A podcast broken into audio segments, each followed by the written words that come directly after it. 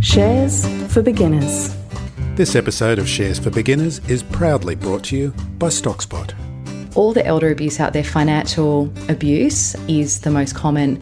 So, recent statistics are that one in 10 elders experience some form of financial abuse. This could come from a family member, it could come from a, you know, a, a relative, or it could come from a, a third party. G'day and welcome back to Shares for Beginners. I'm Phil Muscatello. So recently, my mother's financial advisor retired. His clients were moved to another advice firm. This meant that my brother and I were presented with an updated statement of advice. Before I started doing this podcast, I had no idea about what a document like this covered. For most ordinary people, it's a classic case of too long, did not read. Most people's eyes glaze over and they sign the document based on trust for the advisor. But having a little bit more knowledge, which can be a dangerous thing, I devoured the statement of advice. And I've learnt some interesting stuff. And to talk about it today, I'm joined by Sarah King from StockSpot to discuss this process and how adult children can make sure that their parents are basically getting the best possible deal. Hi, Sarah. Hey, Phil. Thanks for coming in. Thanks for having me. It's great to be here. Don't look so nervous. Never. we were having a nice conversation actually before we started about ocean swimming. We're both passionate fans of ocean swimming. Absolutely. Hmm. So, Sarah works in advice and client care at StockSpot. She has over 13 years of experience in the financial services sector, working in financial advisory, operations, and administrative roles. So, let's get started with the nitty gritty of it. What's the statement of advice and why is it so long? It's a very good place to start. So, anytime you see an advisor and they give you a personal financial recommendation, they should issue you with this document, a statement of advice. Um, a statement of advice is really designed to help consumers or the client make an informed decision about whether the advice the advisor's giving them is is the right thing for them. The reason it can be so long is that it can cover lots of different areas in your financial planning needs. It might be focused on one area, purely just investing, or it could be a full financial plan covering all of your financial needs. And ASIC, the regulator, actually has very, very clear guidelines around what must be included in a statement of advice. So, what it will look at is, you know, where are you now?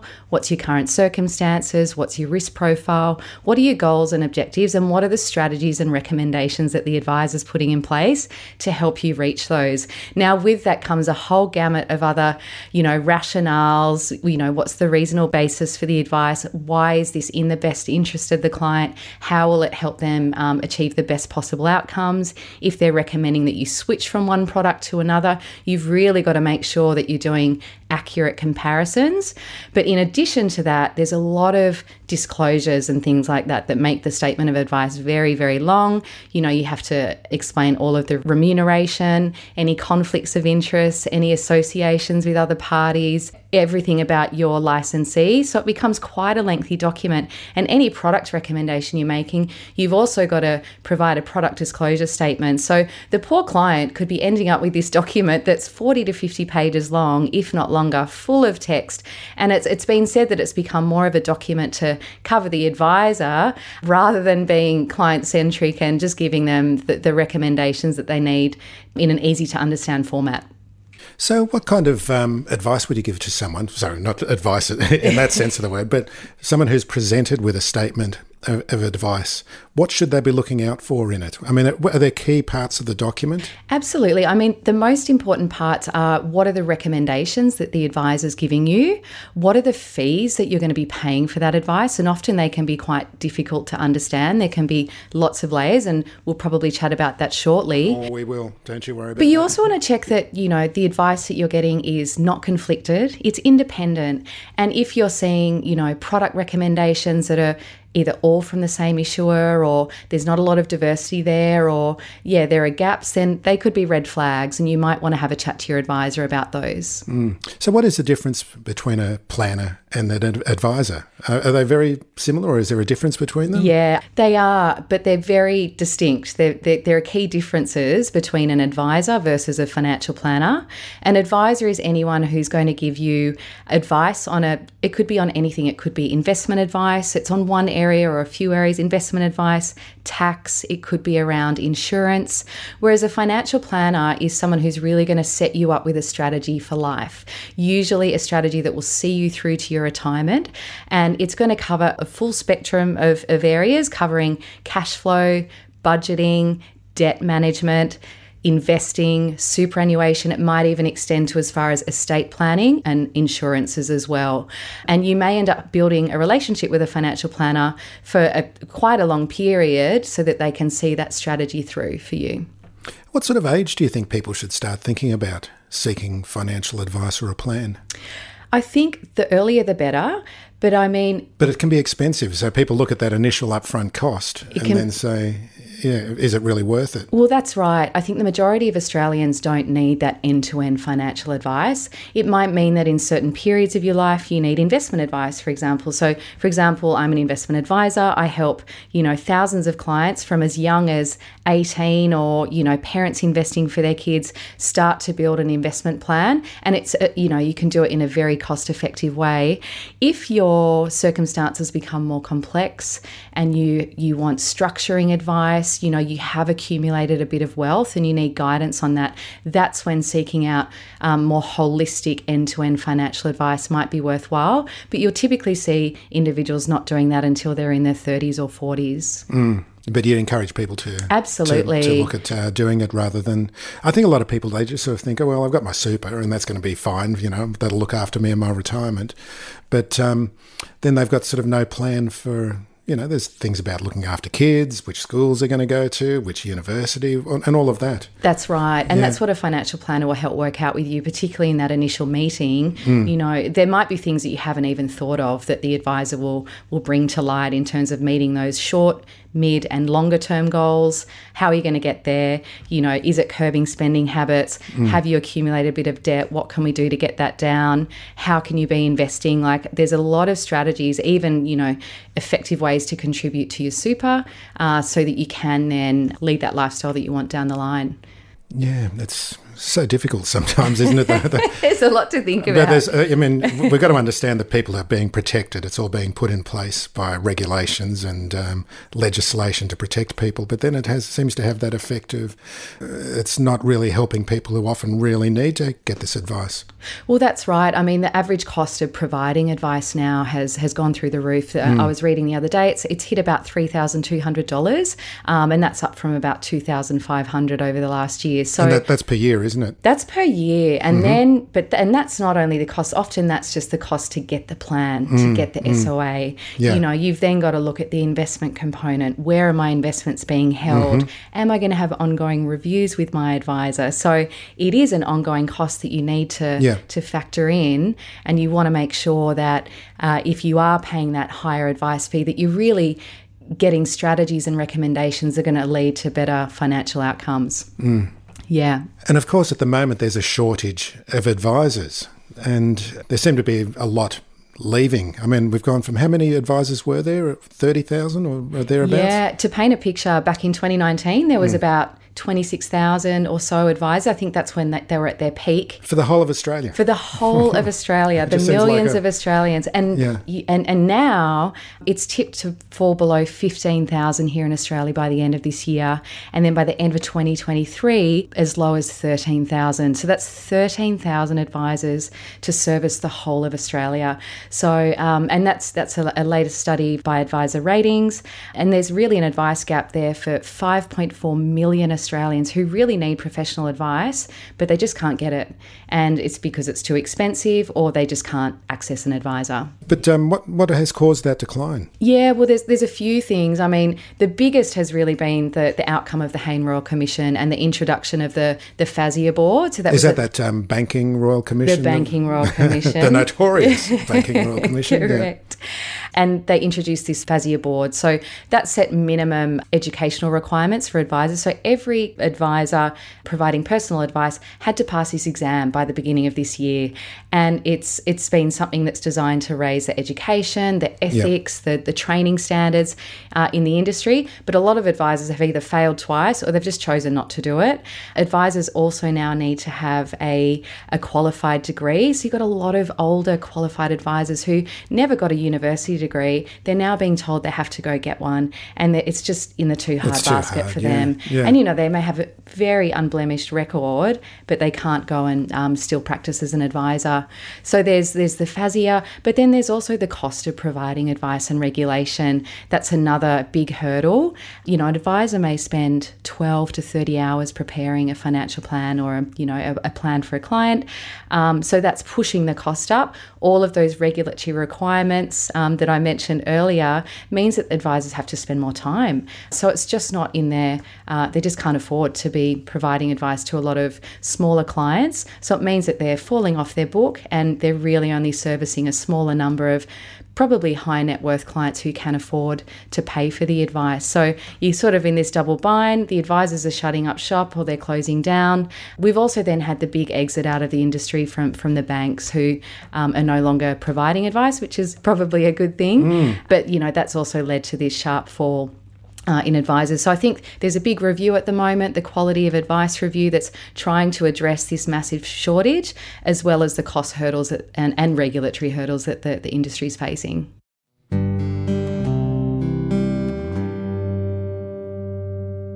Because a lot of the problems with the banks were that they were recommending products, well, they, they were recommending their own products, and so there was a conflict of interest in there Well, as well. That's right. And that's what you call vertical integration. They're Mm-hmm. providing the advice. I mean, AMP was a classic example that I think we all know. You know, you have an AMP advisor, they're looking at their product list, they're all AMP products, high fee products, terrible performance. Mm-hmm. Oh, we're going to get onto fees. I'm looking forward to talking about fees.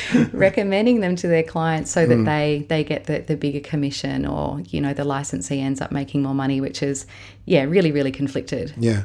Well, let's get to some jargon busting because that's a big part of it. So, I wanted to start with the difference between the accumulation phase and pension phase of a person's investing life. Is that the- Yeah, yeah. So accumulation, as, as it sort of sounds, it's when you're accumulating wealth so that you can lead the life that you want in, in retirement. You're putting as much as you can into super. You might even be investing outside of super. It's all of the strategies you're putting in place to, you know, once you hit 65 or whenever you want to start drawing down an income, you're trying to maximize that as much as possible. and then the pension phase. Pension phase, or otherwise known as retirement phase, is when you actually start drawing down on your superannuation. So that's usually when you retire. So that could be 65 or a, lot older these days. I know Aussies are working a lot old, or you meet some other kind of condition of release. So you draw down from your super. There's stipulated minimums that you have to draw down each year that are based on your age. But it could also mean that you're getting some pension from the government as well. And you could also be living off some other savings. So that's really that pension retirement phase. And that should hopefully last you through to through your retirement your retirement years. Um, We all know we're living longer, so it needs to last a, a lot, lot longer. Hundreds of the new 80. That's real. That's right. But that's where it gets confusing in terms of the pension phase because that's where you really do need some sort of advice because you might be getting money from investments or from annuities or from your super and possibly some from uh, Centrelink, depending on your means. There's a lot of moving parts, aren't there? There are, and that's often when Australians do need advice. They're, they're in that vulnerable stage where they're transitioning to their retirement and they want to make sure that they're getting the most effective outcomes. So it can really help to get advice at that at that stage. How much should you be taking down from your super? You want to feel comfortable that you can cover your cost of living needs. What are your your entitlements from a government pension? You know, you've got assets tests, income tests. You regularly have to report that information to Centrelink. So it can be helpful to have someone who can handhold and, and guide you through that process and set you up with a plan and and and manage that for you um, for as long as you need.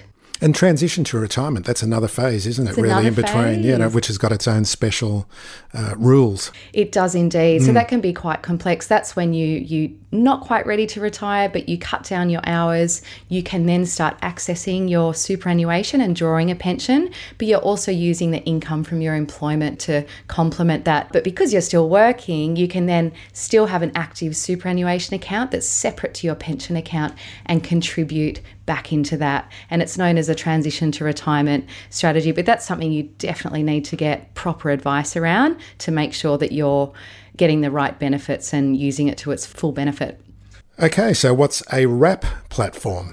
Yeah, I mean, you could otherwise call it an investment platform. So when I was a, a financial planner, we actually um, used Wraps, and it's it's a really easy way for an advisor to set their clients up with a mix of different investments. So it could be term deposits, shares, unlisted managed funds, and they're all wrapped up together on this platform. So it makes it very easy for you to select different products from different product providers and, and then manage that for your client. And you get the benefit of consolidated reporting, all of the tax summaries and the tax reporting is managed for you but you, the client, actually pay for that convenience, not the advisor. Oh, uh, we, like client, I said, we're going to be talking about the fees of all you this. You pay yeah. for that. So yeah. there's always going to be a wrap administration fee for the administration that goes on within that mm. platform. But you'll also then, if your advisor is ever buying and selling for you, there's also transaction costs that will be incurred as part of being on the wrap. So just consider it as a bucket.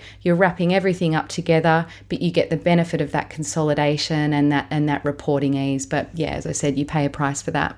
And what's an approved product list? Good question. so if we use a wrap as an example, you know, a wrap platform could have let's say 3,000 products available on it. Now, if I'm an advisor, my licensee is only going to allow me to recommend a certain subset of those that they've approved, and that's their approved product list. They're products that they've vetted, often through an investment committee, and they agree that are appropriate products for their client base. Now, this can also lead to conflicts as well because mm. what you'll often see is a lot of licensees will have their own products on their product list or it could mean that it's outdated and you know your client isn't necessarily getting the best investments out there. There are a lot of ETFs out there now, but a lot of advisors continue to recommend, you know, actively managed funds, unlisted funds that are much more expensive and may not you know achieve the best returns for their clients as well. Okay, so then well let's talk about fees, the exciting moment of fees and how much this is going to cost you. And I just want to preface this by saying something that I have learned and why I devoured this statement of advice is that costs compound. In this statement of advice, there were three fees outlined. There was the advisor fee, the platform fee, and the ICR. Run us through them, Sarah. So many layers of fees, and this yes. is where it can become quite not transparent. So, mm. um, the advisor fees we mentioned, that's the fee you will pay your advisor for the strategy. What are the recommendations? They'll charge you a fee for that. Um, and that might be a fee that you pay each year if you're getting having ongoing reviews. So, you need to factor that cost in. It can be thousands, if not multiple thousands of dollars. You've then got the platform fees. Sorry, just before we get onto the platform yeah. fee, the advisor fee, so some advisors will not only be getting the money that you're paying them, but they will be getting a certain income stream coming from some of the products that they provide as well. That's that's correct. Yeah, yeah. yeah. So a lot of advisors will recommend certain products because they might get a a revenue stream coming from that. It's a very easy way for them to make money, and that's when it can become conflicted again mm. because the advisor can be recommending products that are going to benefit themselves rather than you, the client. And yeah, those fees that you mentioned, even if it's just a tiny bit coming out of your, you know, your returns each year, it compounds like credit card debt and it can end up being thousands of dollars over the course of your your lifetime. But they do have to disclose that to you, Absolutely. That should all and that's one thing to look out in the statement of, of advice. Any relationships, commissions, trailing commissions, revenue that they're getting from products or product providers must be disclosed in your SOA. So if you see that and you you don't feel that it's right, that that's also a bit of a red flag. So that's the advisor fee. Now what's the platform fee? Exactly what we just talked about with the wrap platform. So, um, if you want to hold investments on a platform, they will often charge you an administration fee. Some platforms charge a flat fee, others might charge you a, a percentage based on the value of your assets held on that platform. Typically, the more you invest, it can be a, a sliding scale model, but for example, it could be 0.5% of your total uh, account balance held on on the platform. So, yeah, that's an important fee to add into that total fee calculation when you're, you're chatting to your advisor. And then what's the ICR? What is that fee? Yeah, so that's stands for an indirect cost ratio, or otherwise known as a management expense ratio. Yeah, that's so, the other thing because you often hear MER as MER, well. MER, ICR, yeah. So anytime you're investing in a product, the product issuer is going to charge you a fee. So, for example, a managed fund, they might charge you a fee of 1.3% to invest into a an actively managed share managed fund, whereas a, share ETF, for example, might charge you just 0.1% to invest into a share ETF. So those those MERs and ICRs are really important, um, and they can be quite um, quite different. And you know that's what we found looking at ETFs and why we recommend them to our clients because. Yeah. They are much, much lower fee products, and those fees really accumulate over the period of your, your investing. Um, and often managed funds can be 10 to, to 15 times the cost of a, a low cost ETF. So, a really important one to look out for as well. This episode of Shares for Beginners is proudly brought to you by StockSpot. Now, I don't want to get into the specifics of my mother's situation, but you provided a complimentary appraisal of the investment part of her investment plan. And what became clear to me and my brother is that the ICR fees are high because of investments in managed funds, whereas ETF fees are much lower. Has the advice industry been slow in passing on the benefits of lower fees in ETFs to clients? Yeah, I believe that they have. I mean, ETFs have been around for 20 years now. And as we mentioned earlier, you know, a lot of these advice providers have their approved product lists and continue to recommend actively managed funds to their clients, which have much higher fees. So, as I mentioned earlier, the average actively managed share fund has a fee of around 1.32% per annum versus an equivalent share ETF um, charging 0.1%. I mean, that's a 13, you know, the, the managed fund is charging 13 times the cost. And clearly, on an after fee perspective, most actively managed funds underperform a general index. Fewer than 20% outperform over the long run. So it's astounding that these, you know, financial licensees aren't refreshing their product lists and, and adding ETFs as a really viable product for their clients. But the main reason will be is those fees that they're getting out of those products. Often uh, with ETFs, they wouldn't be getting any ongoing fees from the product. So, anecdotally, have you noticed a trend where the children of older parents are waking up to the fees that are being paid? Absolutely. Really? Um, yeah. It wasn't just because I would make a podcast and suddenly I know I know what I'm doing. Yeah, I mean, I'm on the advice team at StockSpot. We have thousands of clients. I chat to so many clients who are now really, really fee savvy um, and performance savvy, and they're coming to us because they want professional investment advice and they know that they can get it for a fraction of the cost. Um, we don't charge for a statement of advice, for example, but they're still getting really good investment outcomes from you know having a simple ETF portfolio. So I'm speaking to more and more of our clients in their 30s, 40s, or 50s who are looking at their parents who are advised and really questioning the value that those advisors are giving. Um, they're often in high fee products. We actually offer to do health checks where we'll yeah. actually, you know, look at the parents' portfolio and do an analysis around, you know, what are the fees they're paying, What's the performance? How well diversified are they? Do they have defensive investments in there? All of those types of things so that, you know, our clients can either go back to their, their parents and, and have a conversation, but also, you know, feel confident that their parents are, are getting value for money and, and, and the right outcomes as well. So, yeah. How difficult is, is it to have that conversation with your parents? Do yeah. you ever hear any stories about that? I think um, I think older generations can be quite sensitive to and talking about private. money. Yeah, very, very private. private, aren't they? It's yeah. that era where money was, you know, it was taboo. You don't talk about it. But, and also, if your parents are being advised, there can also be a trusted relationship there with an advisor. So I think you need to tread quite sensitively and, and carefully mm. in broaching the conversation. Because they, if, they invest so much into the, the, trust that they have for that person, don't they? Well, that's right. And if yeah. they've been with that advisor for a while, then um, they, they might have a relationship. So you don't want to go gung ho and be accusatory. Yeah. So, mm-hmm. I mean, I, I would start by if you want to help your parents understand if they're being advised well, you know, what is their relationship like? How frequently do they meet with their advisor? What value are they getting? Is their advisor explaining things to them in an easy to understand way? It's not full of jargon, it's not massive reports where they can't articulate the advice all of those types of things just to get a sense of where your parents are at. You could also, if you're investing yourself and using an alternative option planner C, talk about the fees you're paying, what's changed in the industry, what options are out there, just so they have a point of comparison.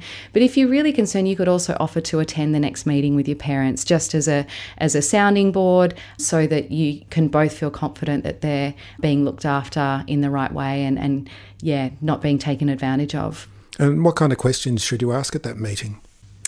You should definitely ask about the fees. Every what are the single one of them. Total fees. Yeah. I mean, that that is number one, and that's often where um, things are really opaque and not transparent. But also, what is the asset allocation? How is the money invested? What strategies are in place? If there are, you know, strategies around social security or whether it's investing, you know, you just want to get an understanding of what's what's in place there. I mean, they're, they're the most important things, and then of course, just the performance. You know, and and I guess wanting to know that their capital will see them through to retirement. And I, I would stop there. You could then venture into estate planning eventually, but as the as the initial sounding uh, questions, I would focus on fees, diversification, and performance.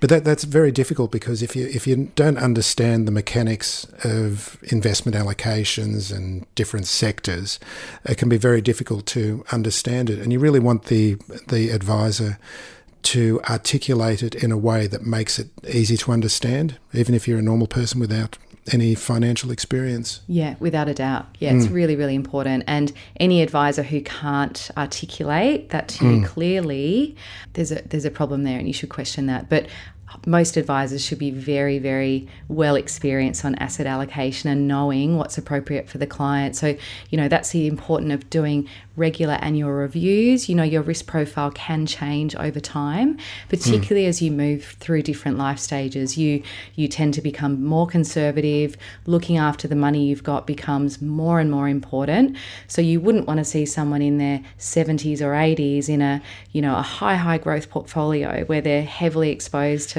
Australian and international shares. They should be having far far more defense in their portfolios, a lot of more stable things like bonds, fixed interest, still with that little bit of allocation to growth assets that will still help their money to grow because that's important if you're drawing down on it. Um, so, yeah. So, how much of a problem is elder abuse? It's a good question. I did some research into this, and of all the elder abuse out there, financial abuse is the most common. So, recent statistics are that one in 10 elders experience some form of financial abuse.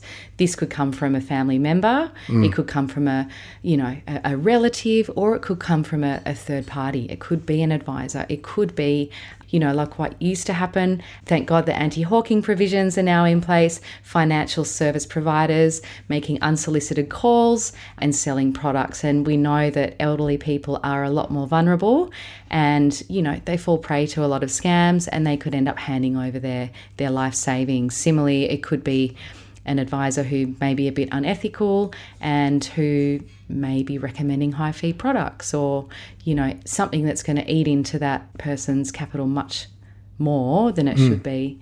But yeah i was quite shocked to understand the number. And you know with the aging population over 65s growing and growing it's only set to increase as well. Now, it's really sad when you see family members at odds with each other, especially about this, because some family members are quite cool about the inheritance, and then other family members, that's all they can see.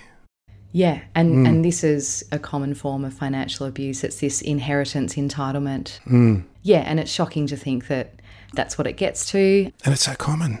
so common. Mm. Yeah. Yeah, I, I think that's where there can be a lot of family breakdowns and family feuds over that um, and can actually sort of break families apart.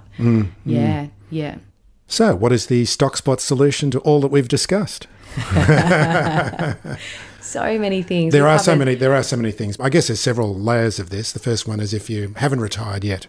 If you haven't retired yet, know that you can access advice. Um, there are so many options out there, like us. You know, we offer advice for such a low cost. If you've got $10,000, $100,000, know that you can come and chat to a professional. If you come to us, you'll speak to myself or Hannah, who's one of our advisors on the team. We can do a portfolio health check for you. We can have a conversation. We're actually here to help you work out what you need with your investing journey. We can give you general guidance on other aspects as well. But just just know that there are low cost options. That I mean, that's the great thing about the fintech industry. There's a lot of alternative options out there now compared to going to a traditional advisor where the fees can be a lot higher. So do your research, but but reach out and we can certainly help guide you. Mm.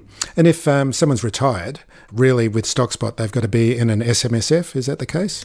Yeah, if it's within the super environment, absolutely. But if you're still investing outside of super, you, mm-hmm. you have the option to open up um, a trust account with us or an account in your individual name, joint name. So we have retirees doing both. Mm-hmm. Uh, they may have their self managed super fund, but you can also continue investing outside of super. Um, trust accounts have become quite popular as well with the the um, balance caps now um, within the super environment. So we've definitely got clients doing both. Again, you know, if you're worried about your parents not getting good advice, just be there for them, inquire into it, know that there are lower cost options available. You know, I'm helping, you know, clients at the moment transitioning off complex wrap platforms out of unlisted managed funds to come to a simple ETF portfolio. It is possible and the fee savings are, you know, they could be thousands, if not tens of thousand dollars for your parents each year. Or, you know, I'm also talking to clients who have their parents have just met a financial advisor, but there's a few red flags there. So they're coming for us, coming to us as a sounding board. So reach out. There's people like us available to help and, and chat through options for you. So, if people want to find out more, how can they find out more about StockSpot? They can find out more on stockspot.com.au. You know, we have so many channels you can connect with us. We're on live chat. You can book in a call. You can email us. You can call us directly. If you are interested in signing up, you'd hit get started on our website. You actually go through and we'll give you a personalized portfolio recommendation. Anyone tuning into the podcast, we've got a special promo code. You can put in the promo code FUTURE, F U T U R E, and you will receive receive $5,000 of your portfolio managed for free for 12 months, which is a really great way to get started.